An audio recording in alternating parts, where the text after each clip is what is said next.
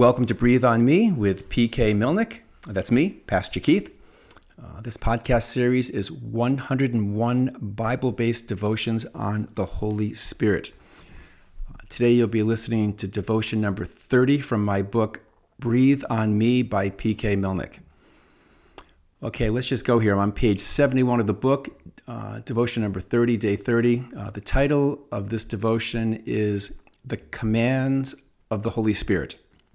I'm going to start with a Bible verse from the book of Acts, chapter 1, verse 2. Until the day when he was taken up, after he had given commands through the Holy Spirit to the apostles whom he had chosen. All right, let's just dive in here. Sentence 1, paragraph 1. Um, I was once at a prayer meeting with 400 people in attendance.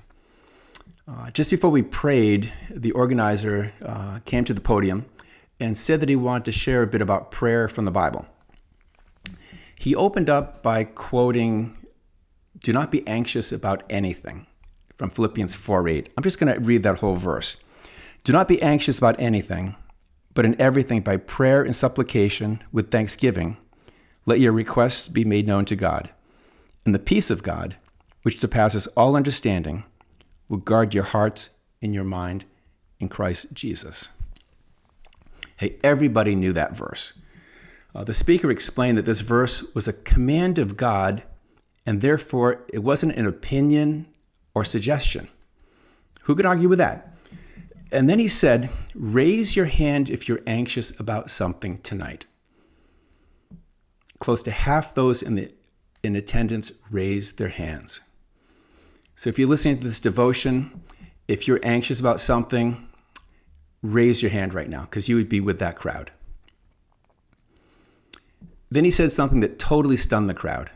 With the authority of Jesus and the power of the Holy Spirit, he said, Stop it. You're breaking a commandment of God. It's really quite amazing how fast people can put their hands down.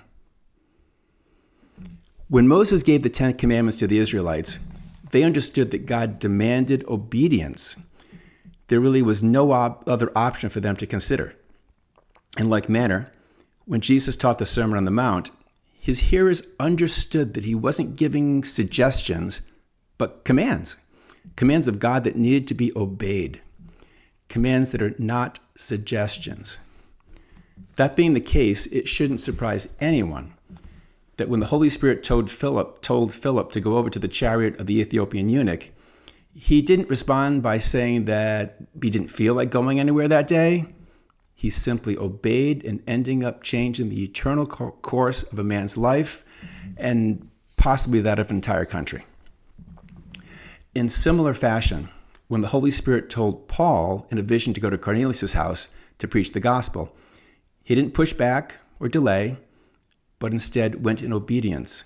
And consequently, he opened a door for the gospel to the Gentiles of the world. We need to realize that the commands of the Spirit are not given to harass, play with, or burden us, but instead to accomplish something significant, either in us or in the lives of others, for the integrity and furtherance of the kingdom of God.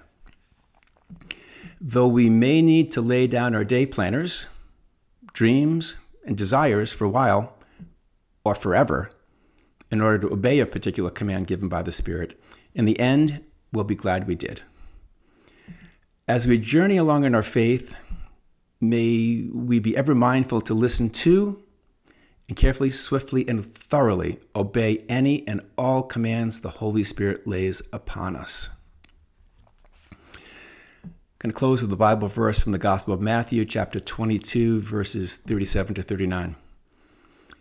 And he said to him, You shall love the Lord your God with all your heart, and with all your soul, and with all your mind. This is the great and first commandment. And a second is like it you shall love your neighbor as yourself. Okay, so that's the devotion for today. Uh, my next devotion is called Forbidden by the Holy Spirit. I hope you can join me for that one. Uh, before I sign off, I just want to encourage you to share my podcast with someone you think may enjoy it. Uh, until next time, my prayer is that you might be filled with the Spirit and obedient to his commands. Bye for now.